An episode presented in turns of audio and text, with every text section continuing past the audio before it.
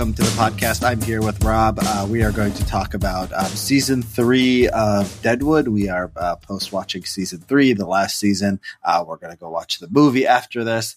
Um, but yeah, we just finished the series. Uh, Rob, what did you think of that ending?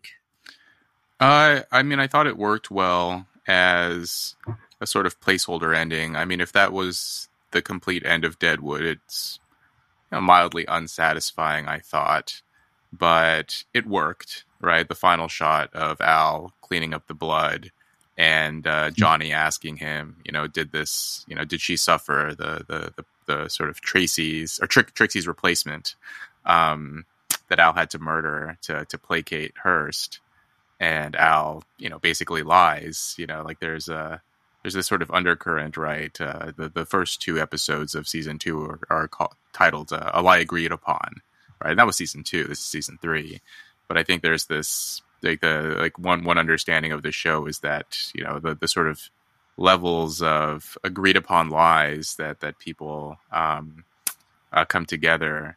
Uh, and yeah, the, eh, the, the whole idea of it, yeah, I thought I thought it was interesting, right? Like it, it ended on this sort of this noble lie of um, you know that no, she didn't suffer when she you know she probably did, and they had to you know basically sacrifice this this you know, innocent person uh, to prevent further violence. Yeah. So yeah. So we're in a funny place. We're watching it, but we don't know if this was. You know, we don't know for sure if this was intended to be the uh, series uh, uh finale. Um, and you know, yeah, I'm with you that it does. It seems like it probably wasn't. I mean, it was very unsaid. I mean, usually like series finales, like people die. There's some kind of closure. Nobody died except this, you know, this one prostitute who, or Leon, Leon, the the the, uh, the opium addict, and uh, the one, um, yeah, right. that one prostitute who we were just like barely introduced to, who didn't matter, right? Mm-hmm. Um, and so, like, you know, there's Hearst. You know, Hearst comes. Hearst does a bunch of stuff. Then Hearst Hearst leaves yeah. Um, and it seems like it was setting up something else. Now, maybe now I'm not I'm not hundred percent sure that this wasn't like a um, a proper uh, series ending because it would sort of you know it was very unsatisfying. Like you want the good guys to win, you want some kind of triumph, and this is a dark show. And if the fact is just Hearst come, like they have their world, and Hearst just shows up and like can basically do whatever he wants, and like really like emasculates the town and like everyone who lives there, and then he just leaves, and you know he's never he's never harmed by it. Um, you know that's that's that's an interesting ending. That's just like yeah, life sucks. I mean, you know, Deadwood, it's it's it's unforgiving, and then you know yeah, we're not going to give you anything better than that. Yeah, I mean, I, I do wonder if um I mean, I've I I've read that David Milch, the creator, wanted to do a season four, or there was like discussions of it, and this this was sort of an abrupt uh, ending. And I, I, wonder if he had plans in the future. And and of course, like we haven't seen the movie, so maybe they're going to bring Hearst back, and maybe yeah. you know there was an intention to to carry the story forward somehow, but. You know, this was a sort of uh, an abrupt ending, and I think it worked, right? Like this is, you know, this is a worry of mine with the movie is if they try to like I don't know, create a, a, sort of happier narrative ending or something. I thought this was almost fitting for this kind of show that it's very gritty, it's very realistic. And in the real world, a man with Hearst's sort of influence and power, um, yeah, like it would make sense that he's able to go into this podunk little town, this sort of annexed territory, um, and be able to just throw, throw his weight around. And he, he accepts, you know, I mean, he, one of his uh, henchmen, forgot the guy's name. The, there was a great fight scene. I forgot which, which episode that was between uh, Dan, uh, Captain, um, Captain Turner, Captain Turner, Captain Turner, right. And, uh, and Dan, you know, just, just barely wins that, that uh, scuffle yeah. in the thoroughfare. Um, and Hearst is clearly displeased but but overall, like you know, Hearst kind of comes out ahead uh, more or less, right? Like he didn't get to get to have his vengeance on the the right uh, the right prostitute who shot him. He did. I mean, he suffered a gunshot wound, so it's not like he he completely got away. But no, I thought that that that was a sort of a fitting ending for the the world of of Deadwood. That the this very powerful man, you know, is basically gets away with what he did.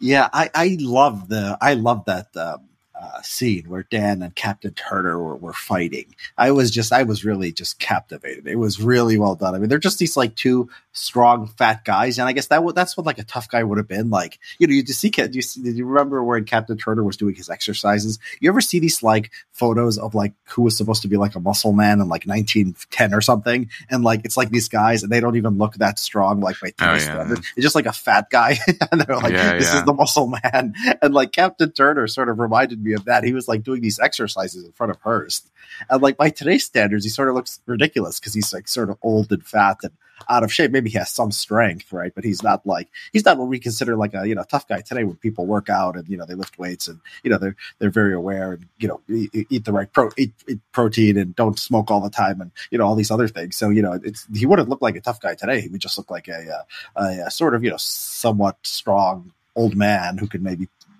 maybe lift a bunch of weights, but like you know, is not athletic or, or that tough. But like that era, you know, him and Dan, just like these big beefy. Yeah, they're both. Um, yeah, I mean, I thought it was a very sort of realistic because it was ugly, right? Like it was probably Yeah. you know one of the most realistic fights I've ever seen in a you know TV show or a movie of like two sort of aging middle aged guys who aren't in you know great great shape, right? Like one thing I, I, I liked is like this is this is real. Like they, you know w- within about sixty to ninety seconds of that fight, both of them were already out of breath yeah. and that that is how a fight is right it's not like this well choreographed thing and like people are sort of calculating and timing and strategic no it was just like very ugly very like they they, they very quickly run out of energy and they're just you say two middle aged guys, I mean, the, the, the age gap is, I think, huge. I mean, I think that Turner guy was 50 or 60. I think Dan is probably like 30. I, mean, Uh, they're not, Dan I don't think they're similar age. Yeah okay. I mean they're oh, Dan, is dan 30 i don't well i mean maybe for that it, you know it gets a little bit confusing with like you know if we're going to try to adjust for the era but yeah I, I thought dan was around 40 and turner yeah maybe like in his 50s maybe 60 um and yeah so both of these guys yeah just sort of out of shape and and yeah it was brutal. They were just sort of grasping for whatever they could get whatever advantage they could you know within within arm's Yeah. reach. This sort Yeah, of so- fight. Yes. Yeah, you're right. So Hearst wasn't completely unscathed. He lost Captain Turner, who he really cared about. He lost that other guy, his henchman he sent over that uh, Al uh, knifed to death. And I don't know if he cared about that guy or not. uh, yeah Um, probably not yeah Hearst like was he heartbroken over that Yeah, but yeah, seemed lost like- a finger. The finger scene was pretty. That was pretty brutal.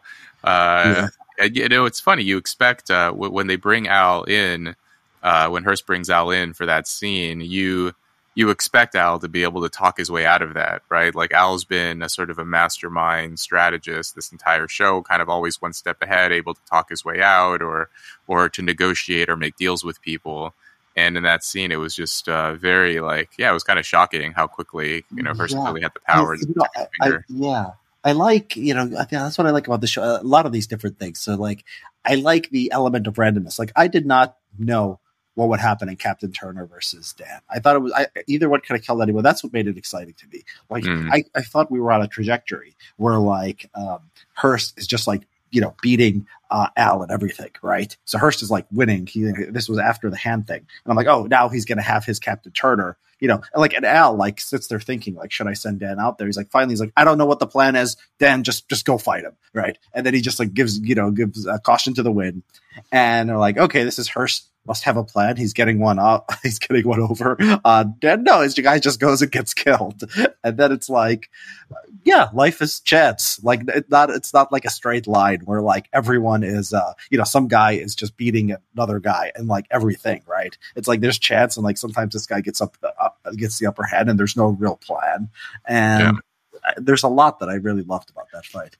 Yeah, yeah, yeah. I mean, that was probably. I mean, there, there, like other other shows have done good fight scenes, but that was like, yeah, yeah. That that was yeah, really, really well done. I mean, that that was probably, you know, maybe the highlight of the the season at least for me. That fight, um, you know, even even better than the the fight from season two with with Al and uh, and Bullock.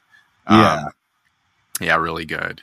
Uh, yeah, I mean, other, yeah, I, I mean, I thought like, uh, you know, you, you look at the trajectory of all of the characters, I thought it made sense. I mean, there, I guess it kind of felt like there were some loose threads, but you know, as a as a series finale, yeah, I thought it was, I thought it was okay. Um, I did think this was the strongest season. I thought season one and two were probably a bit better. I thought it was a very slow burn, right? Like Hearst is here, and at least for me, I was just sort of on the edge of my seat, like waiting for this you know, the, like for for Al and Cy and all these people to come together. The other thing that was oh, speaking of Cy, I thought the the the plot line with Cy would go somewhere, right? Like Cy yeah. one is set up as a sort of arch rival to Swearengen. Yeah. Well, this and is yeah. his his character doesn't really like he's not involved much in in the, the sort of the the you know the plans around Hearst or with Al or any of these guys. Like Cy is just this. He became kind of sort of a bit side character toward the end. Yeah, well, did you see? Did you catch it uh, when he was saying when, when near the uh, in the last episode when he was saying that Hearst gave him uh, control over everything in the town except the mine holding. Sometimes oh, I have to go back, I have to rewind and then put subtitles. But he's like, yeah. oh, he's like looking over. He's like everything, you know, but the mine. So this seems like he was being set up for season four to be oh, Hearst's like sort of puppet. Puppet, yeah. Um, oh, over the over the city, and you know, unfortunately, it didn't it didn't happen. Yeah, he sort of mentally so like he was clearly like he'd gone crazy because of uh uh because of uh Joanie.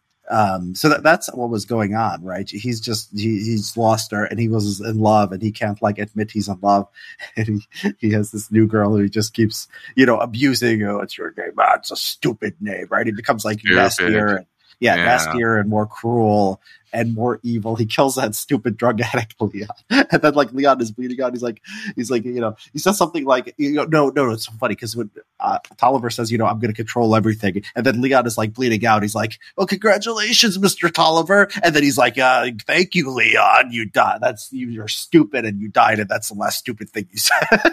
like, yeah, yeah. like congratulating him while he's bleeding to death, and Tolliver has contempt for him, and then he points the gun at Hearst. I'm like, oh no, is he? Because he's mad because Hearst wouldn't. Uh, Hearst sent some flunky. Hearst wouldn't even meet with him, so he feels disrespected.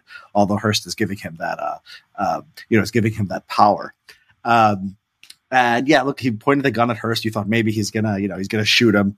Um, mm. But no, hmm. the Jody thing, yeah, exactly. There, there was, uh, you know, the the Tolliver thing seems like it was going somewhere, but the series just got cut short. Yeah, yeah, yeah. I, I, thought his character had more potential. I mean, he was an interesting, like all throughout the series, he's been this interesting, um, like uh, contrast to to Al, right? Like they both had these, um, you know, what whatever you want to call them, like the, these love interests who who kind of flee and abandon them, and they're both clearly hurt by it, but they're too proud to to uh, acknowledge it, and they express it in different ways, and I mean, Al's clearly like you know more charismatic and interesting, but I thought that Cy was going to be set up, like especially that scene in season one, that graphic scene where he kills those two teenage uh, uh, visitors who try to rob him, and you know that was a pretty intense. scene. I thought that was supposed to set Cy up to be like a, a sort of grow. Like I thought that was almost like he's becoming a kind of what we're seeing now with Hearst in this season of like this power hungry, you know, lunatic or something and instead he's just been this kind of like you know nasty unpleasant side character mm. um, you keep at least for me this season i kept wondering like okay so are he and al going to join forces like i thought that you know an interesting storyline might have been like they join forces against hearst and then like you know last minute or something you know the big reveal is that oh actually all along Cy's been working for Hearst or like some kind of interesting plot twist there. But no he wasn't really like I mean what you just said was interesting right? Like he mm-hmm. may have you know been been setting him up for a future thing. But you know this season it was um, I don't know Cy's character was uh, not not quite fleshed out and that story didn't quite uh, quite uh, do it for me. Um, I don't know with with Al though I think Al's like whole uh, trajectory. You know, it's been. I, th- I, thought that was satisfying. Al as a character. Well, it was. Yeah, with the, the Al trajectories. Yeah, yeah, yeah. You're you're right about. Uh, you're right about Tolliver, and you know, it's sort of it's confusing, sort of whether you're supposed to like him or not. I, I, I you know, I, I think it, it's like Al. I think it's clearly you're supposed to like him. Tolliver is charming. I mean, he has this. He has this. You know, he has this rugged charm. Um, yeah and he does, you know, I guess have love in his heart for, for Joanie. He has some good, I guess, good qualities. He's capable of loving someone. I guess Hearst doesn't seem to love anyone. I will talk about Hearst uh, in a bit. Yeah. Um, but but I I like you know I thought so. Al was going. I named the um the second um uh, the, the, second podcast in the series, season two, the anti-hero goes soft, because I thought we were seeing a softening of Al. Now, mm. the, what he does at the end of season three um, is the old Al yeah, somebody needs to die. They're going to need to die. You know, Johnny's like, it's not fair, boss. He's like, since when does that have anything to do with it? That's yeah. shocking. I mean, that's the Al we expect that in season one. Season three, we don't, we don't expect that. Um, He's still the Uh, same I guy though. It made sense for Trixie though. I don't know that Al would. Yeah, yeah, it's for Trixie. I'd question it, but like you know, I thought he would have been like, no, this is you know, I have to stand for what's right, and I'm not going to let this guy. No, it was just you know, completely, uh completely you know, pragmatic. Yeah, it was a very sort of instrumental. Yeah, yeah, that was that's that's true. I guess like uh, for me, it was almost shocking that that that Johnny was interfering and that he was willing to die to stop Al from doing this because all along, all of Al's henchmen have been seen to be very loyal to him. Especially, you know, the scene when in season or the season, yeah, the the storylines in season two where Al is recovering from his, uh, you know, from his maladies. Yeah, but I mean, he developed feelings for a girl. I mean, I don't think he's in love with Al Wait, wait a minute. like Johnny, a woman. was- oh, wait, wait, wait. Johnny was involved with that prostitute. I, well, I don't know if he like slept with her or anything, but like he he was teaching her how to read. So there was a scene earlier where he's like he's reading a newspaper with her and he's like sounding it out, and then he says to Al later, you know, she's trying, you know, she's learning to read. So it sounds like Yeah. he, I don't know if he got involved with her or he was like sort of falling falling for her. Yeah, Um, he but felt yeah, he, he- her. Okay. Yeah, yeah, yeah. I guess that. I mean, that. was Okay, good point. Yeah, yeah. That that. Now I do remember that. But it was still to me surprising that he was willing, like, but willing to die for her. I mean, he was like, "You got to go through me first. Like, I don't know. I didn't. well, it's, It's it's hard for me to believe anyone like, would die for one of these prostitutes. it's funny what Al tells like Dan. This happened twice that I remember to just go knock him out. It's like okay, just knock out Johnny. And before with Ellsworth, he's like knock him out and just bring him over here. Um, Hmm. And it's funny because like that seems like dangerous. Like how do you calibrate perfectly? Like you could kill somebody, right? Knock like you just knock them out. Make sure they go to sleep for like ten minutes and they don't have. Well, that was like damage, the they very the movie, right? right? Like TV shows, all yeah. That, I guess I, I don't know. Like I, I want to believe maybe that like uh, the a clever interpretation of this is it was just sort of um, lampooning this idea in TV shows where like you know like the the you know the the heroes fighting five bad guys. He punches them once. They just fall like the James Bond movie. They they fall to the ground and then they wake Well, up guess ten minutes they, later. they don't know about am yeah, they don't know about CT they don't know about CTE back then. I guess so. Like just you know knock someone out and then bring them in. Maybe was like the way gangsters like. Even if you just other. like knock, like if you if you punch, I mean, you've I mean, you've by now like everyone's seen UFC fights and boxing matches. You knock someone out, it's not just like oh they go to sleep for ten minutes and wake up like in the movies. It's like sometimes they're dazed, sometimes they're yeah, like yeah, they have concussions. It's not like uh, yeah, maybe I they don't don't know that. Maybe they don't know that. Maybe they just think yeah. That's well, the, but no, they've been in fights. Well, Al's been. I'm sure all of the, all of these guys have been in fights, but yeah, I mean, or did he mean like knock him? I guess they're not drugged. I'm trying to think if there could be other interpretations of like knock him out. Does it mean just like slip something in his drink or like No, I don't know. Dan wouldn't do know. that. That would be Just weird. Well, it could be just like hold him down and like tie him up and like punch him a few times. Or he might, he might not have to be. He might not actually have to be knocked out. Uh, yeah, yeah, that's that's true. But I mean, but that that that, that seemed to me like that was very much. Yeah, I guess that was in character with Al willing to sacrifice someone else for Trixie. I also was curious about like, yeah, if that was planned in advance or like Trixie's. um uh, you know, it was an interesting tactic there of of uh, like basically stripping and getting naked and distracting Hearst and shooting him in the shoulder. And did you do you remember was, was that planned on her part? Like, was that meant to just distract him no, temporarily, I- him, it or was, was it meant to like confuse? Because she meant to kill him, right? no, it no, yeah, but, but he, he, I mean, uh, no, but uh, Al goes to her and says, "You loopy, you loopy bitch, or you loopy cunt." yeah, Uh, yeah, afterwards. So it wasn't. No, I remember it being very spontaneous. She hears something. It was. uh I think it was after Ellsworth was killed. Yeah, because she was yeah. close to. So she told Ellsworth. like, uh, She yeah, told she didn't Ellsworth. intend. Yeah, she didn't intend to basically use this as a way to confuse him, so he wouldn't know which prostitute killed him or, or shot at him. By, yeah, by getting naked. Yeah, it was maybe just that was a way to. Maybe that was like a way so like that men wouldn't follow. Like they'd be like, "Oh, this is a prostitute." Like you know, it has to be like that obvious. Like she's you know Well, she's basically. she- I mean, she she like lifted her, you know, undid her her her blouse, and then when he when Hearst opens the door, she lifts she was lifting her skirt, and he was like, "What the hell's going on here?" Yeah. And then she shot him. So yeah, at first I thought like, "Oh, she's doing this so that he's like distracted and doesn't immediately shut the door when when he sees uh, a gun in her hand." Uh, but then later, when they arranged for the other prostitute to take the fall for it, I thought like, wait, wa- was Trixie like was this planned on her part? Or but I guess not because Trixie did freak out and and clearly had intended to kill him. I mean, yeah, yeah, that was uh, I w- yeah, I was waiting like that was yeah, that was that was uh, a little bit unsatisfying. Like once he was shot and then did nothing after, I'm like, oh man, this is like this this dragging. There's nothing like I, I was waiting for the fireworks after that to come, like for Hearst to bring the heat, and then just like the whole town erupts in a war and there was the other thing too, where uh, where uh, uh, Al is um, uh, the scene with Al and Wu, right? Where where Yeah. Al's telling him to bring his men from Yeah. uh, whatever Chinatown or whatever, like bring these men from. Um, where did, what did he say? There was there, there was some like I think it was it Custer City. yeah, yeah, they were. They, they were- there was like the, the the funny scene around that Custer City, and I was like, oh, bad. Like, is this going to be like Wu's bringing in like an army of guys from Yeah, from That's what I China? is this going to get like, you know, how bad is this going to get? That didn't go anywhere. It was that was that was Yeah, little, and Hearst is Hearst sees the Chinamen with like all these guns, right? And it's just like I thought they were like gonna like attack Hearst or something, and no, nothing. I mean, nothing. You're right. I was like, oh, they're all ignoring Wu. It's funny. I'm like, oh, they're all ignoring Wu, and then Wu is gonna come back in the end and um, you know, and save them.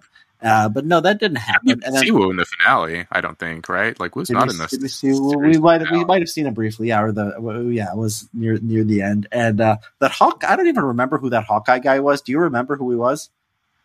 Uh, no. I mean, The I guy yeah, Silas. Yeah, yeah. he he might have been the guy Silas originally. Uh, Si, calling him Silas. His first name Silas Adams. Um, Adams, Adams, the guy Adams first uh, came in with. Um, that Yeah. might have been him. Um, Mm.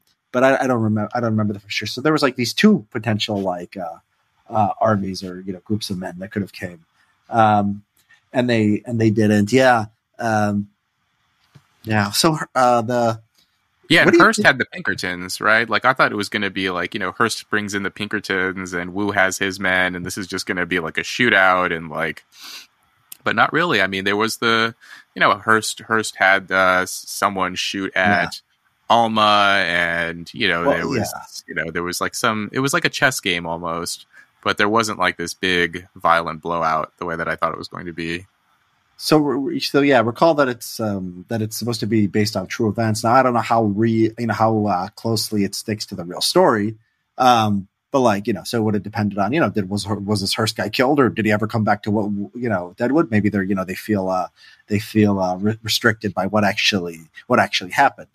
Um, yeah, the, the Hearst character is interesting. They, we talked about earlier, this is like like mid two thousands liberalism. Um, Mhm. and then one way it's like that is like, um, yeah, so it's like the cap, like the capitalist guy comes and he hates unions and he's like killing these guys who just want to organize. So it's like this pro labor thing.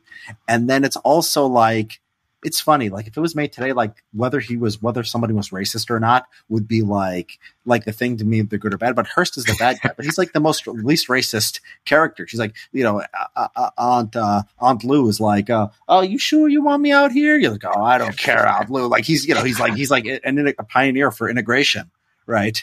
Um, and yeah, I mean that's that doesn't like you know he's yeah he's uh he's not i mean he's he seems mildly unnerved when aunt lou has odell staying in the room right? Like he enters and and aunt lou's clearly a bit nervous when she you yeah, know says this is my son odell and hearst is like you know he's not thrilled at the idea but he allows it and he's willing to sit and and meet with odell and you know he calls him son and like you know interacts with him yeah, compared to and- and, everyone uh, else in the town, yeah, yeah yeah yeah he treats him like a human being.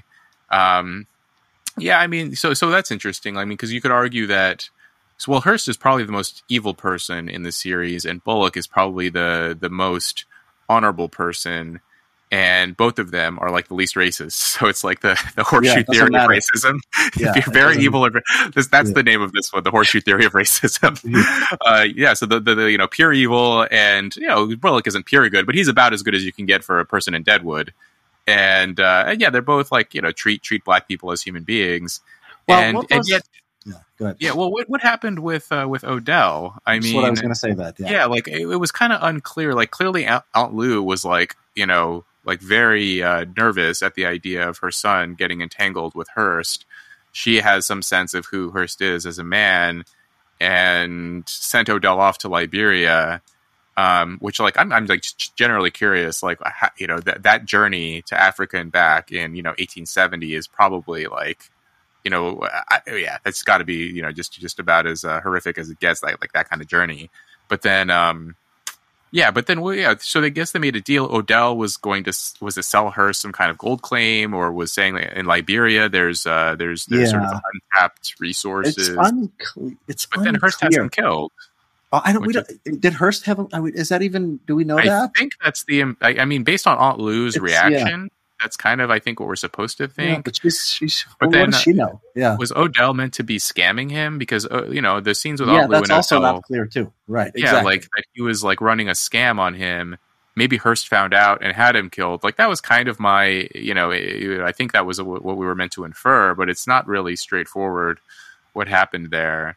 So I, my my guess is yeah, like Odell was trying to scam him, and then Hearst is you know very savvy. He probably picked up on this right away, and then just had him killed and came back, and that's that. Which is like, uh, yeah, I mean it's interesting, right? Like that is like, um, I guess like the maybe yeah, like a liberal mid two thousands take is that um, you know it's it's pure capitalism. That's the problem, right? Like Hearst is just this very greedy man who only cares about Yeah. gold. You know, he calls gold the color. He only cares Yeah. about the color and you know it, it doesn't It's- even matter this guy he didn't kill odell because he's black he killed him because you know he prevented him from making the money he thought he was going to make Yeah, I yeah I don't like so Hearst catches Odell. Like he says this this you know this paper you got anyone could have gotten it. So he's like skeptical of Odell but he still sends him off. And you know there's also he could have thought Odell was scamming him or he thought Odell uh, was doing something legitimate but it was just better to have Odell out of the way. And like he would just go and find you know he had like the map or whatever that Odell gave him and he could find Mhm. the gold himself. Um that's that's a possibility just yeah I don't know if O- if he killed Odell, or it was just might have been, he might have been just racist, like oh this black guy thinks he could be in business with me, you know. Like, I'm yeah but yeah, that, that was that consistent with Hearst's character though that didn't seem right yeah I, I guess like they're all possibilities though is the thing like the Yeah. show i wonder if that was intentional or if it was just like a thread that got picked Yeah. up and just wasn't fully explored I mean, people Yeah. died on these like journeys, like you know, a lot, right? So it's not a guarantee that uh Hearst had him killed. We're supposed to think about it's not, it's not for sure. I mean, it's not for sure. Um Yeah, we don't know. well, I mean, Aunt Lou that's a- clearly believes that Hearst yeah, she does. But what does do she? But what does she know? She's just a neurotic woman who's like afraid for her son. Like you know, she doesn't. She doesn't know for. for yeah, sure. but the way she behaved to him indicated that he's he's attempted to run scams before. You know, implies that the reason she sent him to Liberia was to basically get him away from, you know, from from from you know the possibility of being killed, right? Through through his little uh, nefarious actions. He's you know kind of criminally inclined. He likes to put one over on people, and he comes back like this. Um, but yeah, yeah, you're. I mean, it's it's entirely possible. Like, you know, maybe the movie will reveal something about this, or you know, it's it's just uh, that that was just one one subplot that didn't get fully resolved for me. Uh, But Yeah. yeah, Hearst as a character, I mean, he was he's you know he's one of these sort of affably evil villains where you know like when he when he interacts with Richardson, right? Like he just says like you're you're stupid, aren't you? And Richardson just says yes, and he was like okay, and he just like interacts with this guy like you know like uh, uh you know, very civilized, gentlemanly. I thought, um, I thought far, I thought uh, EB was going to go kill him at that point. When he spits at his face, and then like he says, "Don't wipe it off," and then and then Yeah. Farnum is talking to himself, and he's like, "What is next? To defecate in my mouth?" He's like doing this like uh, you know soliloquy. Um, Yeah. And then he's like, and then he's like, "What is the limit?" And like, I thought, like, okay, this is Farnum going to go snap, and then he's going to like go kill Hearst. That's what I thought was, was going to happen. Mhm. Uh, that obviously, obviously did it. But I thought, I thought we were getting sort of uh, hints of that. There was so much, so many possibilities. I really, I mean, this this series, I mean, this series just keeps you kept you guessing. Um, you know, like almost everything, almost Mm. everything was possible. Um, you know, like Tolliver, I thought he could have, I thought he might have killed him. I mean, I thought that could that could have happened too. I mean, I thought I could, I thought Farnum could have killed him. You know, there's, I thought you know Aunt Lou could have poisoned him or something. Like there was a lot of like different kind of things that I thought were. Oh, interesting. Yeah, that didn't even occur to me. I don't know. Is that is that implicit racism in me that I didn't even consider Aunt Lou as a possibility? You did Like, but that's a good point. She had motive, right? Like, if she believed Yeah. Hearst killed her son, why wouldn't she? You know, Yeah. put some hemlock in and then he his has a beer or standoff whatever. with Bullock at the end. Bullock could have killed him. I mean, there, you know, there Yeah. was a lot of like, you know, some, a lot of people could have taken shots at him. A lot of people could have, you know, could have killed him. But he, yeah, he just drives off. And it's you say the truly 2000s liberalism is like about capital. Yeah, it's but it's about it's less radical than like today's like liberalism. It's like big, big like capital that's like too big, right? It's like the small business owners of like Deadwood um, Hmm. are fine right it's the it's the big guy coming from outside and trying to do new things that is the problem like you know remember walmart like 2000s like walmart was the big thing now people don't think about like liberals hated walmart and now they hate amazon it's just like whatever the biggest thing is you know sort of they hate it Yeah. um, and this was you know this was Hearst, you know, at the time. Yeah, this is like right. Uh, yeah, right. Well, this was yeah right before um, the the financial crash and Occupy Wall Street and all that. So yeah, it was just like yeah, it was a very sort of moderate, um, yeah, like a moderate stance on on the evils of capitalism and runaway greed and you know Hearst's Hearst's you know preoccupations with with obtaining gold and yeah yeah yeah that's that's that's interesting yeah and he didn't um yeah he he yeah there was that scene with Alma right where he's he's talking to her and I can't remember exactly what he says but then later he you know he says something along the lines of like he had to restrain himself from, from raping, raping, her. yeah yeah yeah. And uh and the way he says it is like you know this is like uh um yeah, just a very dark, a very dark, dark character, dark soul, and uh, yeah, pro- yeah, probably a pure psychopath, and yet, um, yeah, they, they, they still made him into like a somewhat interesting character. I mean, toward the end, I don't know, he, his uh, the sheen wasn't, you know, he's something about him. I, I didn't, I, you know, he he lost some of some of his captivating qualities toward the end, but at least for the first half or the first three quarters, I was like, this is an interesting villain um, more interesting, I think, than any other yeah. villain in the show. It was it was too yeah. tilted towards him being evil. Like he didn't have any like Aunt, if he like actually cared about Aunt Lou. Maybe yeah. he. I mean, maybe he did. maybe maybe, maybe Odell just died on accident, and then yeah. Aunt Lou got mad at him, and maybe he was he did care about Aunt Lou, right? We, we don't. I think that was his sort of you know semi redeeming quality is that he isn't racist, right? that he has like Aunt Lou, and he, he you know, treats her well or relatively well, and uh, you know treats Odell as a human being, and I guess that was his sort of like you know he's not a he's not a, a total monster. Um, yeah, but also you, I mean he's also I mean it's also um, you know there could have been you know I, I, don't know if the show made this, but there's also like a case of like you know these like you know backwards like so what is like what is Deadwood right? It's like a uh, you know he's he's he could bring out the most economic value. Um, you know of of what's going on of, of, you know the resources of the area and it's just like what is it now it's like one's like you know these two like a town run by like two pimps right and it's like you know is, is that like what we should preserve the town run by two pimps um, or like you know is capitalism and progress is a good thing i think it was like you know this one we're supposed to be sympathetic towards deadwood but it's like you remember we talked about the children, like how are there going to be children? Well, well, they had the school, and it was like it's like yeah. six children, right? So it's like okay, like so this is not a place where like even families can exist. It's just a, it's just a like a temporary place where people uh, make a little bit of money and move on. Um, and you know, Hearst had the potential to, you know, maybe he ended up doing it, maybe he did it in real life to like make a, you know, to make something out of it. so the argument for Hearst, the argument for for greed, um, yeah, actually, I mean, putting putting it that way, I mean, it is kind of like a like a dirty 1870s version of like a truck stop or something. Um, yeah, there's not much going on there.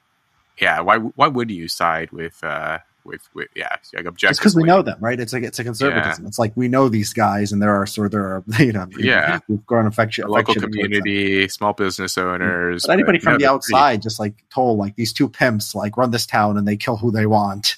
Um, yeah. and they have like a fake government. Um, yeah. and you know, like there's no families there. It's just a bunch of men who, you know, get drunk and, and shoot each other. Yeah. Uh, have sex with prostitutes and, yeah, yeah, there, yeah. That that's yeah, yeah. So, I mean, this is uh, you know, a unique a unique perspective. But you know, I mean, eventually, right? Like eventually, that that kind of place couldn't exist anymore anyway. So they were just sort of resisting the pull of progress, which is like, yeah, this this I think this was in season two, right? The um, scene where Al is looking at the uh, the, the telegraph poles being put put in and uh, and complaining about them and and and you know basically saying like when when has a telegraph ever delivered good news or something like that. Um, so yeah, they they're they're sort of resisting resisting the pull of you know the, the march of history. Yeah, yeah, the, the march of history. It's not. Yeah, I don't think that's what the producers were doing, but it's it's one. It's one reading of it. What was the why was the Russian guy running the telegraph? Like was Russia like a pioneer in like telegraphs because it's so large and like so like, why was he working for this American Telegraph Company? That was odd. Yeah, yeah, I don't. I, yeah, I don't know enough about the history there. Yeah, that. Uh, I mean, they had. um Yeah, they had like some interesting, what like European ethnic characters. I mean, you had the Russian guy. I I have no idea if there's any. Yeah, what was the German guy who came in and sold like gave Al like a like a scarf and put it around his hand and then disappeared and never came back. Do you remember this? Yeah, I, I do remember, but I don't. Yeah, I have no idea. And then, oh, I mean, like the first season, right? Like the there's uh, all the talk of the squareheads, which I guess are like Norwegians or Scandinavians, yeah. and then they have uh, Langrishe, uh, the theater uh, what director or whatever he is, the you know uh, uh, Brian Cox, the uh, Logan Roy, the Logan Roy character, you know the guy who plays Logan Roy. Um, you know he's like a theater director in Deadwood. Wait, is that the he's same like, guy? It's the same guy. It's that's Logan Roy. Logan Roy, yeah. Oh Yeah, my yeah. god, that's Yeah. amazing! Uh, He has facial an hair, facial hair and an accent. uh, That, that's all. Longer. He has this, you know, his longer hair in, in That is a Succession. that is a good actor. I mean, that is a good actor to pull off. Yeah. Those are very different characters. Yeah, well, he yeah that is, yeah. So in um, actually yeah. Now I'm just thinking of the accent in Succession. He has a sort of like a watered down American Scottish accent, but in Deadwood, he's, I think he's they they refer to him as Irish at least once, and he has like this sort of you know. and also the character is like a flamboyantly gay man versus like a c- curmudgeon, you know, old old you know business tycoon. I mean, they're completely Yeah. different, you know, uh, yeah, yeah, yeah. He's the sort of like happy-go-lucky leprechaun kind of. Yeah, yeah, yeah. Um, yeah, but but uh, yeah, that didn't go anywhere either. That was another sort of story thread that that got dropped. Like, well, you know, why is like I, I don't know. I didn't find the character particularly interesting. I think they Uh, were going to do something with him, but they never did. Yeah, I don't Yeah. know why the the whole troupe thing. eh, Like his thing is one thing. Like he's got this. I don't know. Maybe they wanted to show Al not being homophobic. Like I think that was you know. See him was like he actually gay? Uh, yeah, he seemed like it. I mean, like you no, yeah. When he's talking to Al, Al was like, you know, I've been thinking I'm queer myself, you know, because of something. Like he didn't stand up. So I think he was Oh, like, Okay, so that, like, so yeah. then uh, I've been vindicated. I've been vindicated. Every prestige drama has to have one gay male character. Although it's in it's in it's a two thousands version of a gay character because today he would have been like normal in every way except he was gay, and then two thousand was like it was like you know the only gay guys were like super flamboyant and like or they you know they worked in uh, art or you know you know uh, or music or something you know or fashion or some kind of creative industry. So he's like a very Yeah, stereotype. hung gay. out at uh yeah yeah yeah, yeah okay uh right so all right so so he okay so he was gay i want to look that up later to verify yeah, they were you were you, you were thinking that they were going to make like Doc or the um or the uh, Merrick gay, like it just Yeah, yeah. otherwise not seeming gay. But no, yeah, that, that's what they do in that's 2020. how they had to do it they had to have uh yeah yeah like an actual flamboyant gay character yeah well i, I read this uh this article um with with the creator david milch and he said something along the lines of like yeah he basically the reason why he brought they, they came at the same time so the langrishe langrishe came at the same time his troupe came at the same time as Hearst, and it was he, it was some comment about how you know like when when the bosses come when power arrives um, you know that's what that's when art flourishes something along the, those lines and he wanted to you know bring these two together and i guess he was going to do something something with this subplot and i guess yeah the, a comment on like how you know uh, as as power uh, accumulates uh, artists respond in a certain way uh, to challenge it or subvert it or something along those lines or to poke fun Hmm. at it. But the Langrishe character didn't do anything at all. Like i i don't know. He's just like, that, like every scene that he was in i was like it was kind of interesting because it's Yeah, brian he- cox but he helped you know Yeah. he helped Hearst with his back problem didn't or pretended to help him I mean with his back problems. Yeah and it wasn't just Langrishe. It was like there were these long scenes of like him talking to these you know these fat women in his troupe and that other guy. And it's like what is any of this about like it has no connection to anything else right? And like you know it's sort of hard to follow along with what they're saying. And then you know they're, they're sort of being flamboyant and uh you know, they're sort of being, you know, flamboyant and playful. Maybe like if you go back and you have to listen very closely, maybe there's a lot of, you know, there's a lot that's very smart there. But like just like watching it for the first time and not paying that close attention to those scenes, it really just was off and sort of just didn't fit in with anything else. Yeah, yeah. I mean, th- th- this is like just generally, Deadwood an interesting HBO show because it seems like um, uh, you know it, it wasn't finished, right? So that might be one one one reason why you know we, we're seeing all of these things that didn't seem to go anywhere. But it just seems like slightly. It's a great show, but it's just like slightly less tightly written, I think, than The Sopranos or The Wire or some of these other great shows. No, Um, oh, And so, yeah, I yeah. disagree. I think this. I think The Sopranos was not. I think Sopranos, the why I think The Sopranos had a lot of loose threads. Like You a lot of so? things you thought it was going this way, and then it like it didn't go. It didn't go. Yeah, like let me let me think. There was, you know, not like in the way this one ended because this one ended abruptly, but there were a lot of things like you know, um, like Tony is um, you know they go to like you know there's a lot of like Tony goes to like uh, you know he's into like the History Channel, so he's watching the History Channel all the time, and like this will Hmm. pop up, and then like you think like I don't know he's gonna go he's gonna do something with it, but it goes nowhere, or it'll be like this one guy, um, you know this one guy will be bothering this other guy, and you know they won't like kill each other. It just it'll it'll just the thing will just sort of be dropped. That was I think because it was like if something's tightly written it becomes too obvious. It's like it's like you go through life and like there's different things you don't know what's going to be important in your life. And it's something tightly oh now they're you know shadowing that this is going to happen. This is going to be the rival. It's sort of not like that. You don't know where it's Yeah, going. And I thought well- Sopranos was like that, and I thought this was like that too. I thought they shared that. Interesting. I mean, with with The Sopranos, it seemed like whenever there was a um, any kind of like character that was introduced, you know, like like e- even even if it didn't go anywhere, it seemed like that was almost intentional, or like David Chase was, you know, like like, like with the Russian, right? Like famously, the Pine Barrens episode where the Russian gets away from Paulie and Christopher when they chase him in the woods. Um, there was like an intentional decision to like never discover who the Russian is. Whereas in Deadwood, if there was something like that, it, you know, I, I- guess I don't. Maybe you know, it's it's just, it's hard to know, but it just seems like uh, these kinds of um, like I don't know, unfinished plot threads in Deadwood just seem like, well, yeah, like I, I don't know, like like, like okay, No, so in this, this latest season with uh, with with um, uh, the Earps, right, Wyatt Earp and the other guy, like they just kind of blew into town for like an episode or two and then just left. Yeah. And you know, is is that intentional to just say like, hey, Deadwood is was this kind of stopping point for well-known figures in the old Wild West or something, or the you know, or was this just um, Were they they famous? Were they, were one of them famous? yeah, Wyatt Earp was supposed to be like this famous gunslinger.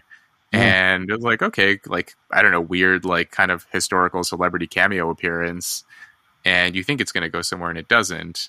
Um, they were just like in town for a day or two or an episode or two and then just left. So, yeah, this is like, it, it feels like just, I don't know, a bit more baggy or something. Um, but, but I mean, the, the dialogue and everything is so entertaining to watch that it almost doesn't matter. Um, I've, I've had to turn on subtitles too sometimes just because like you know the way they speak is, uh, is sometimes it's hard to track especially when there's like multiple conversation threads going on at once yeah. but, yeah. and the yeah, and the accent it's it's really it's yeah, it's hard to sometimes get at what they're what they're saying. Uh yeah, the ins yeah, the, one of the things you know, I look I so look forward. I'm going to watch the movie as soon as we're uh as soon as we're done with this conversation because I want to go research like everything about this show and about this universe and the, the historical uh story behind it. The um, you know, I just love the insult. So hoople heads, I guess, just means like stupid, like normal people. I guess the store, normal guys, like the hoople heads, are you know getting excited. Uh, and then they, they they say a shit heel, and I guess this is is this where like we say a heel is like a bad guy? Is that where it comes from? Like people, I guess back then people were Yeah. stuck in shit all the time, and so it was like shit heel, and then it got like abbreviated to heel, and it get, like Yeah. started to be name, name something uh, name something else. Isn't well a heel is is heel is that a wrestling term well, I've it's not just a used wrestling term, but it's it's like a term from yeah, heel is like the bad guy. the bad but guy I, I don't yeah, think it's heavy I don't think it like originated uh, with wrestling or anything. We just that's the way you, you know uh, the, the he uh, heel. Because I've, Um, I've heard both. I've heard shit heel used and heel used, but heel, I, I feel like that's more in the context of um, like movies or um, like wrestling. Of just like, yeah, he's like the the like overt villain in this storyline. He's the heel or he's the heavy. Uh, he's the bad guy. Um, yeah, yeah, I mean, I guess it would make sense. Like if, if it came from shit heel and got shortened. Yeah, yeah. I, I, you know, you told me the one of the last episodes uh, we did that. You know, you, they they changed the swear words. I wonder. I, I wonder.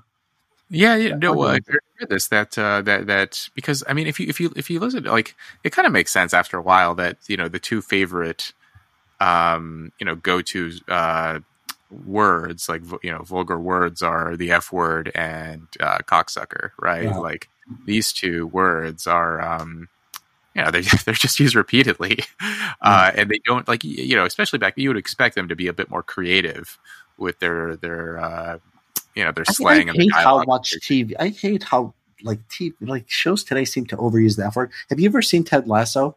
I've not seen it. Okay, so it's like it's like a heartwarming comedy. Like you could watch it with kids. Like it's like you know just like these nice stories, and it's like it's, it's very feel good. It's like a 1980s or 1990s sitcom, but they keep saying the f word, so like you can't watch it with kids. So it's like it's Yeah. it's completely pointless.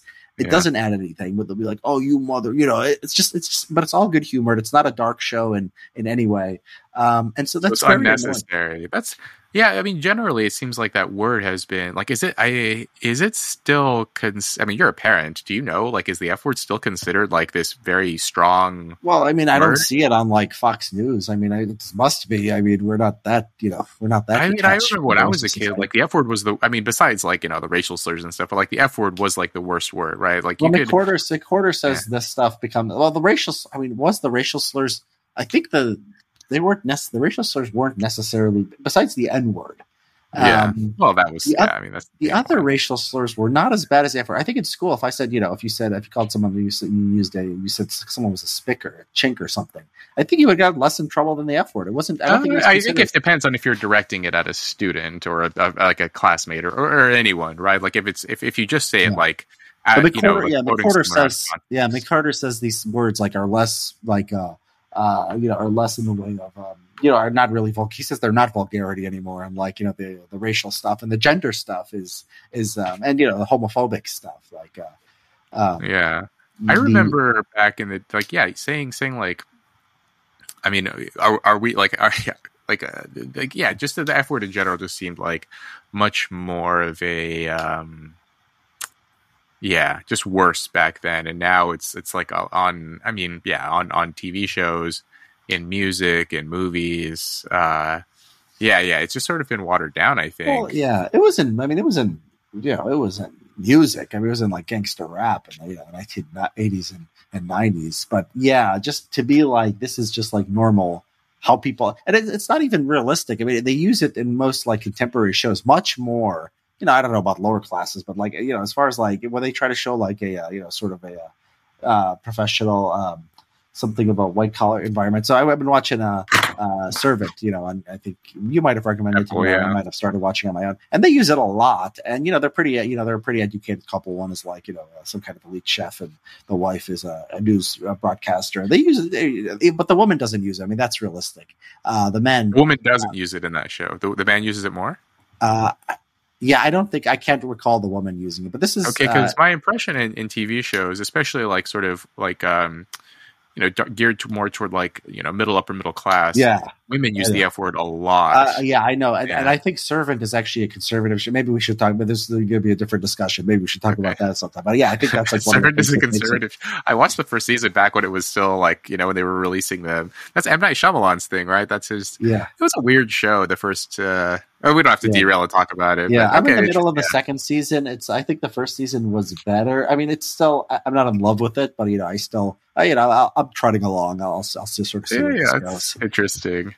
Um, yeah, I mean, like, yeah, swearing that, that would be an interesting thing to see. Like, if anyone's ever done like um, like a, a text like linguistic analysis, like you know, if, if like David Rozado or one of these guys just like got the scripts of all these shows and just like analyzed uh, if if uh, you know the F word and slurs and every other sort of vulgarity has been on the increase or decrease. My sense is that like the B word, right, or or, Yeah, or no, we can't these words have probably changed over time. Seems like back in the day, like men and women used that word a lot more. Like they would use it as a like women would use it as a as a as a as a term of endearment for their friends. Uh, and now I don't think they do as much. yeah, Um, that's that's yeah. that's right, and you know, that's why I like. I mean, the, the you know the the uh, you know the, we talked about the gender relations in um, Deadwood.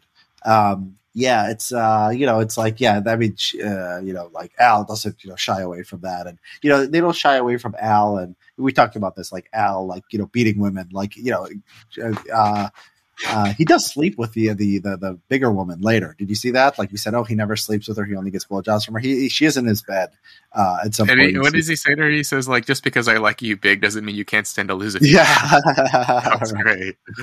Yeah. That was And great. she's by far the biggest. She's like the biggest. Uh, you know, She's a heavy woman. Uh, is it realistic? I mean, no. Generally, Deadwood, especially among the men, like a lot of them are overweight, right? Like Al is, you know, he's he's not fat, but he's like clearly hefty. I saw a picture of the historical Al Swearengen, and he was like fatter than this one. Oh, really? I just Yeah. wonder, like, you know, because you know the the whole like general trend is, you know, Americans are getting fatter, but it seems like, uh, like yeah, but picture like when I see like pictures of the old West or like you know late nineteenth, early twentieth century, like there were like quite a few guys who looked surprisingly husky, and I wonder like was that a, a, a, a you know due to diet or activity or the kinds of food they were. You say they, they look they, they look husky in the old west. It seems like it, like huskier than like I, I don't know. I picture like any anything but before like hundred years ago. I just assume like everyone mm-hmm. is you know just like normal sized, if not like you know or or like you know dep- depending on the period of history, or just like starving. Um, I mean, I guess they drink like, they drink a lot of alcohol. They drink a lot of alcohol, I guess. Yeah, a lot of um, booze. Um, Probably yeah, puffed up face, puffy face. yeah, a yeah. lot of meat, a lot of meat. But yeah, should they shouldn't be like yeah, maybe keto diet? I mean, should that should be actually good. I don't think they have a lot of carbs. I mean, in the in they, the they probably West. had bread, right? Bread and crackers, and they had wheat, yeah. right? They, they have this. uh Yeah, yeah. Like right, Dan is right, fat. Merrick is yeah. Merrick is fat. Yeah, their obesity rate is yeah pretty pretty high for the time. I mean, if you just look at all the character, all the male characters in Deadwood, it's like I'd say at least fifty percent of them are like you know above above uh you know yeah. Well, I mean, yeah, the the troupe, the fat women in the troupe. I mean, the, the women are all those women are big too.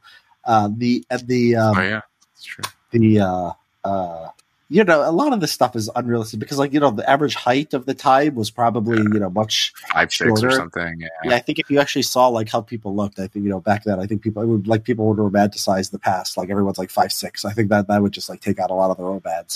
you know, how we look back at historical eras.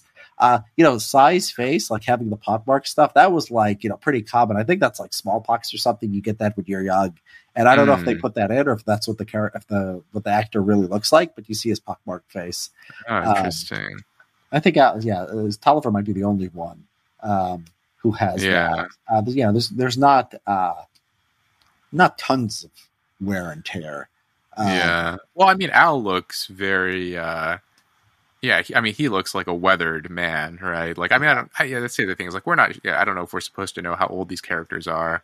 I mean, you know, would be funny if like we were meant to believe like Al Swearengen's like 28 or something, but yeah. but he does look like he's you know he's lived a pretty pretty rough life. He's got lines in his face and just generally uh, like the the way he speaks and everything just seems like he's.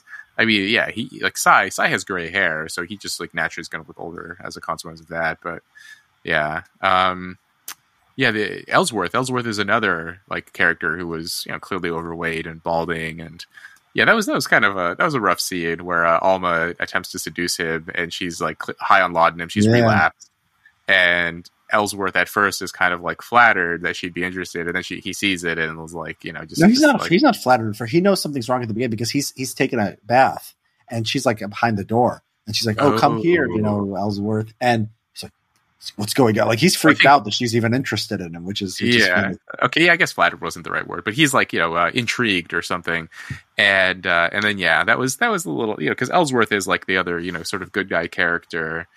And, uh, and yeah, when he got shot, that was pretty. That was pretty pretty rough. When they you know uh, showed his body through the town, and Alma sees it, and yeah, that was that was all. Yeah, like the the one good character. I guess you know maybe besides Bullock, but like the one good character uh, to take a bullet like that and, and to die like that was pretty, yeah. yeah was pretty rough. Yeah. Um, and I guess that was supposed to like you know again make the viewer like motivate. At least for me, it was like oh okay, so this is sort of building up the tension with Hearst. Uh, you know, because I yeah, I mean Ellsworth to, of all the characters to die, yeah, yeah.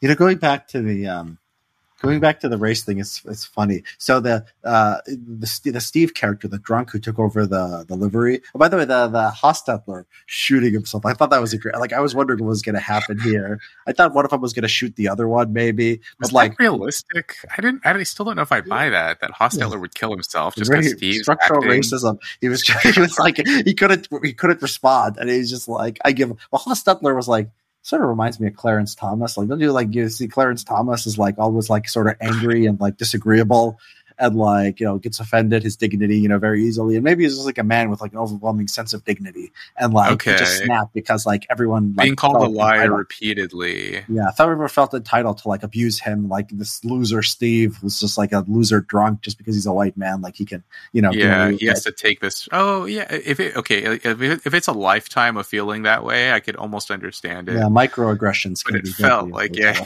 yeah but I don't know. In, in, that moment, I was like, I don't know, it just kind of came out of nowhere. But okay, if, no, I if, thought um, it was um, it made sense with all. It's like it's like I'll never like escape. Like he's going to go to Oregon now. And it's like, yeah, I'm gonna start go to. Oregon. Like you Well, know, well, he's you're, like, well, he's thinking I'm never. They're gonna be. They're gonna be white people acting like that towards him there too. He's like, I'm never gonna escape this. Interesting. Okay, if that's if that's the but but to me it was just like he was so close, he was almost there, you know, and then and then like right at the last minute, you know, it just kills himself. I'm like I don't know, but but fine, yeah, that was. Yeah, to me that was like like why not shoot Steve? But if if the interpretation is like you know killing Steve isn't going to like resolve the yeah the the the um, pervasive systemic racism of the of the time, then then I guess that's Yeah. yeah yeah for for for that yeah that, I mean, okay, it's like that- a, it's like a dignified end, right? Like killing Steve would just be like shooting a guy, but this is just like you know what? But then Steve's end was even worse, though. That right? so like funny, yeah, that in the head by a horse. Like, Well, okay, the way they the way they um the way they portrayed Steve, I think, was another interesting thing about how they see racism because like he's like he's you know he's the most racist. He's just like you know uh, obnoxious, but he's like it's like almost like he's he's like pathetic, and that's why like when he tries to offer uh the end general a job, right? But it's like trying to act like he doesn't do it. Like he can't. He's like too stupid to like do the like the bookkeeping, right? So like that's the thing. He needs like help. Um, and so he's like too stupid and he like tries to get the end general, but like wants to pretend like he doesn't need him, but he like does Yeah. want somebody working for him. So it's like, it's like his racism is not like malicious. It's just like he's such a sad loser. And like, you know, you're not, I don't think you're supposed to like hate him. You're supposed to feel sorry, you know, laugh at him and sort of feel sorry for him. Um, and then he gets kicked in the head of the horse. And that was almost too sappy. Like it avoids this, but like, oh, the black guy feels sorry for him and like, you know, you know, wheels him around like in a wheelbarrow for, you know, for the future. I mean, it, it just, it, that was too sappy for me. yeah, yeah, especially because Steve is directly or indirectly responsible for the death of Hostetler, who was the end general's friend, right? Yeah. So does it make sense for him to take pity upon Steve rather than just say like, Well, at first Like, he doesn't, right? At first he like throws the food at him. And then Yeah, like everybody like- sees them in that condition and then, you know, he's like, uh, I don't know. Like even that, it was like, uh, yeah, that was like just like a funny. It wasn't like a serious. I don't know. Like someone, someone treat like kill, you know, basically indirectly murders your friend. You so, throw some food at them and then take pity and, and wheel them around. I mean, well, has ever seen someone in a vegetative state? I'm sure it's very sad. but I'm sure like it's very someone sad. like Steve, right? Like who's who's you know like a you know just like a very unpleasant person. I don't know, especially for that time and that era. Like you know, Steve, just like this vicious, overt racist.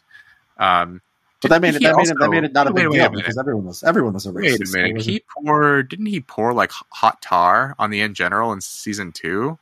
Like oh yeah, know, that was Steve. That was right. That was That's Steve right. Yeah, yeah. They tried to tar and feather him.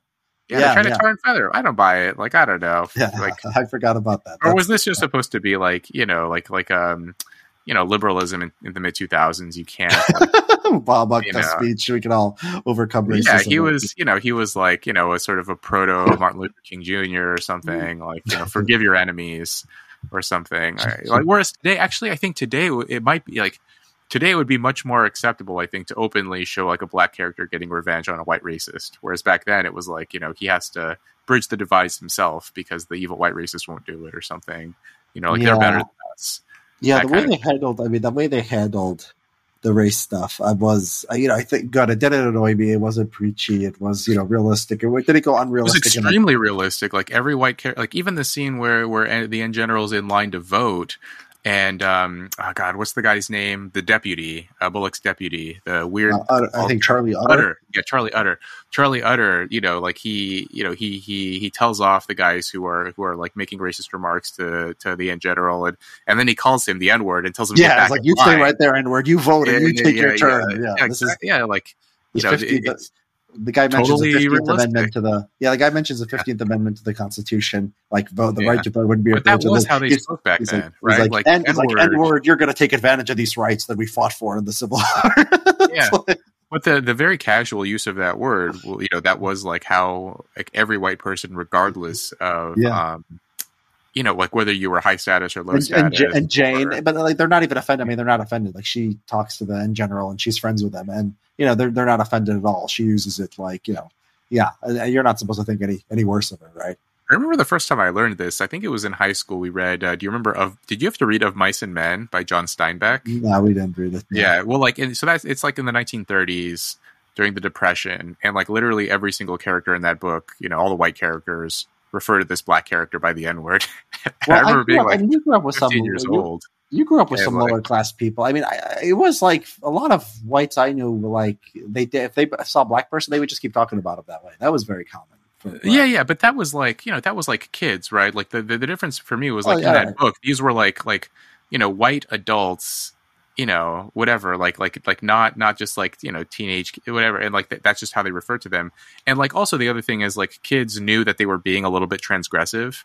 Like it was in a sort of an intentional like you know using this word for fun, uh, and and not just as wasn't like, where I wasn't where I grew up. I, I grew up in the well, I grew up in the south suburbs of Chicago. We had you know uh, blacks in the south suburbs, uh, not in the suburbs, in the in the city, not too Yeah. far away, and lower class whites really didn't like them. I mean, it really like even adults. Um, yeah and maybe in you were in California, uh, you were yeah yeah maybe it was a bit more liberal in, in You didn't have that. Yeah, you didn't have that dynamic. I mean, you didn't Yeah. have like, the the the. Uh, I, I, you know, I think that that's like a side note. I think this is why a lot of the Midwestern states were Republicans in the last 20, 30 years, like Ohio and Wisconsin, like Milwaukee, Cleveland, Chicago. These are bad cities, and the people, uh, you know, white people sort of around those cities. Uh, we didn't have maybe we didn't have enough black people either. I mean, the town I well, LA had a lot, but then the town I went to high school in, it was probably like five percent black. Um, whereas there were a lot more Mexicans, and that Yeah. was like sort of where if like if there here's was the thing: we didn't even have five percent black. We had like less than one percent, but they were it, the the the residential patterns were so tightly correlated with the geography. Like you know, right, right. uh, no black person lived in uh, Oak Lawn, the suburb, and like no white person lived as soon as you crossed into the city, basically. okay, Um, and so you could have you could go to the store and you could see a lot of black people, but you could see no black people um, in the public schools. I've heard this. I've heard this change. You know, things always change, but um, yeah, yeah, that, that that's what it was like. And so yeah, the um, so anyways, the, the the idea that they would talk like this about black people in the you know 1870s is uh, Well, that that's Yeah. yeah, that's totally uh, totally. and you know sense. the black and it, you know it's no like the black people are angels right or like odell like is a sort of scam artist and you know but the you know uh you know there, there's diversity in their you know in their sort of personalities they're not just all perfect angels the white people aren't all like demons um yeah, it know, was like very nuanced in its depiction of humanity, like across the board among the men, the women, black, white. Like these are all like flawed humans with like you know the it, it shows like every facet of human nature, uh, even within the same characters. Yeah, it was it was yeah it was very good. I mean, yeah, it's like that's why it's a great show. One reason. Yeah. Yeah, like Bullock is yeah, Bullock is you know, Bullock, I mean, I thought that was a little bit much. We might have talked about this uh uh last episode, but like for him to not to, for him to forgive uh it, it, it- they let him go, they let them go uh um maybe we didn't talk about it. maybe this was this season 3 when uh when they came back when the two black guys came back, Hostetler and the general. I thought that was season two. Oh man, now I'm getting. I think it was season I think two. they I think they I think they fled in season 2. They come back in um, season three. I think they were I think they fled in season I think they might have come back in season 3 because we didn't I don't think we talked about this, but when they came um, back. It was so fun. Like you know, Bullock says, "I'm not going to hold you responsible for an accident." What if that like you know Oh no, that was season negligence? Like that was season like ne- isn't like neg- isn't neg- like don't people hold accountable? Like even if it's not purposeful, like the fact that they lost it and they led to the death of the kid. Like shouldn't you have like filed a civil suit or whatever the equivalent of like demanded you know uh damages? Right. So I thought it was like Bullock's sort of forgiveness there was maybe a little bit uh, a little bit unrealistic. Yeah. Well, I mean, was that any more realistic than uh, the end general forgiving Steve? I mean, yeah, I, I don't know. I, I guess like be, because there's so much like violence and brutality, maybe they they felt they had to balance it out with like some you know slightly well, extreme Steve, of, of forgiveness. Yeah. Well, going back to this general and Steve, I mean, they sort of became frenemies. Like, you know, they were sleeping in the same place, and he's like, you know, don't kill me, and I won't kill you. So they were like sort of developing a friendship Ah, at that point. I don't know. I don't know. That's hard for me to to believe. They Like even that, even that was a bit much. Like someone tries to tar and feather you. I mean, it- maybe don't yeah. maybe- like I, I well, generally, uh, you know, the end general was seen as like a happy-go-lucky kind of like um Right? He's he's, free-spirited he's guy. good So. Yeah. maybe it, it's in his nature to be forgiving. And like maybe they take it for granted, like all white people would tar and feather me if they had a bad day. if it wasn't Yeah. like that big of a deal. I don't know, but but then Hostetler wasn't like that. Clearly, like Hostetler killed, you know, took his own life because yeah, because I handle mean they're different. They're different guys, right? One is just happy go Yeah. lucky, and one guy's like full of pride, and you know. Yeah, yeah, maybe. Uh, yeah, yeah, yeah, yeah. So anyway, you know, Oregon. yeah, I don't know what year this happened, but Oregon like had like a state constitution or something that said no black people are allowed. Basically, I don't know if this must have been after, or maybe Hostetler didn't hear about it. But they were going to Oregon, which is that's funny because Oregon either wasn't allowing black people or shortly later would not allow black people. In Oregon. Yeah, yeah. Wow. Let me look. Let me look up when that's happened. Is that is that why Portland is like eighty five percent white or something? Well, no, like, just the geography, right? The blacks when they they never made it to like the northwest. The black exclusion laws, Oregon. Um, first such law was in 1844. Pro- provisional government of Oregon voted to exclude black settlers. So there was like free states, slave states, and they were like, you know what, we're we're free state, but we don't want you know we don't want black people around. It's basically what they did. Um, uh, so they would be the law authorized a punishment for any black settler remaining in the territory to be whipped not less than 20 or more than 39 stripes uh, for every six months they remained. Uh, additional laws in 80, 1849, 1857. The last was repealed in 1926. Um, so they, they did this. So this was uh, looks like I don't I don't know. Maybe Hostetler was maybe, maybe Hostetler was misinformed about what he would find in Oregon. Probably wouldn't have been pleasant. maybe it was for the best then that he offed himself. maybe he just maybe he heard about. Maybe someone told Maybe, him, and then he was like, "I'm, I'm hopeless." He's like, wait a minute, I have to stay here. I can't go to Oregon. Yeah, maybe that was the end of it for him. Yeah, yeah. This is uh, uh, okay. I'm just reading this. On, I'm just reading this on the on the Wikipedia page. Oh, it was uh, it was oh, it was legally invalidated after the Civil War by the Fourteenth Amendment. Okay, so it was it was invalidated uh, by the Fourteenth Amendment in 1868. Um, it remained formally on the books. Okay, so by that time, uh, you know, he could, they could have they could have excluded from the uh, from the state. Hmm. Okay. Yeah. Yeah. yeah. Maybe by yeah, eighteen I love I love the historical background. I like they have like a picture of Lincoln, um, and they you know, and then they have uh, you know this idea of like these were all like this was like a experience that they all had, and it's it's remarkable like how I don't know. It's it's interesting. There's no like uh, you know, there's no like you know, I fought for the Confederacy and I fought for the Union, and now we hate each other. Like you know, there was really like you could see the reconciliation um, in, in the fact that like you know they put up this uh, picture of Lincoln and like it's not controversial. People aren't coming up like, oh, you know, why is that guy there? Well, like, what we- was there But there's- like was there a balance in terms of like who fought for which side in Deadwood? Like, yeah, or- you're well. They have what I sound like. Yeah, you're right. There might not or have been mostly many Union, Southerners. probably mostly Yeah. Union soldiers or or veterans. Um, especially given that there are black people there, right? Like if these were Confederate soldiers, I don't think Hostetler and the NG would be around for very long. Yeah. Well, they have these. I mean, they have these Southern like accents, right? Like, I mean, and Is so Southern or is that just like Midwestern or? Yeah, I don't know. Yeah, yeah. like, nobody in the Midwest I sounds mean, like South like, Dakota is not really South, right? Right. Well, well, I know Cy. I know Joanie at some point says that her dad sold her to Cy in like Indiana. So Indiana is like northern, but you can have like a hick accent. Uh, for so that makes Cy and And Joanie. you can right? have that kind of act. Yeah, you can have yeah, like a sort of hick white trash accent. Yeah, and Alan was in Chicago, right? So we know that. Seth was in Montana. He started out in Canada. Yeah, he was in Uh, Montana. Yeah, the the Jewish guy um, Star was uh, you know foreign. He was from Vienna or something. right? Yeah, And so the most uh, cosmopolitan is place in Massachusetts. Okay, so that's why Lincoln wouldn't be. Okay, so that maybe that's yeah, Lincoln wouldn't be controversial. It doesn't seem like anyone was clearly a Southerner.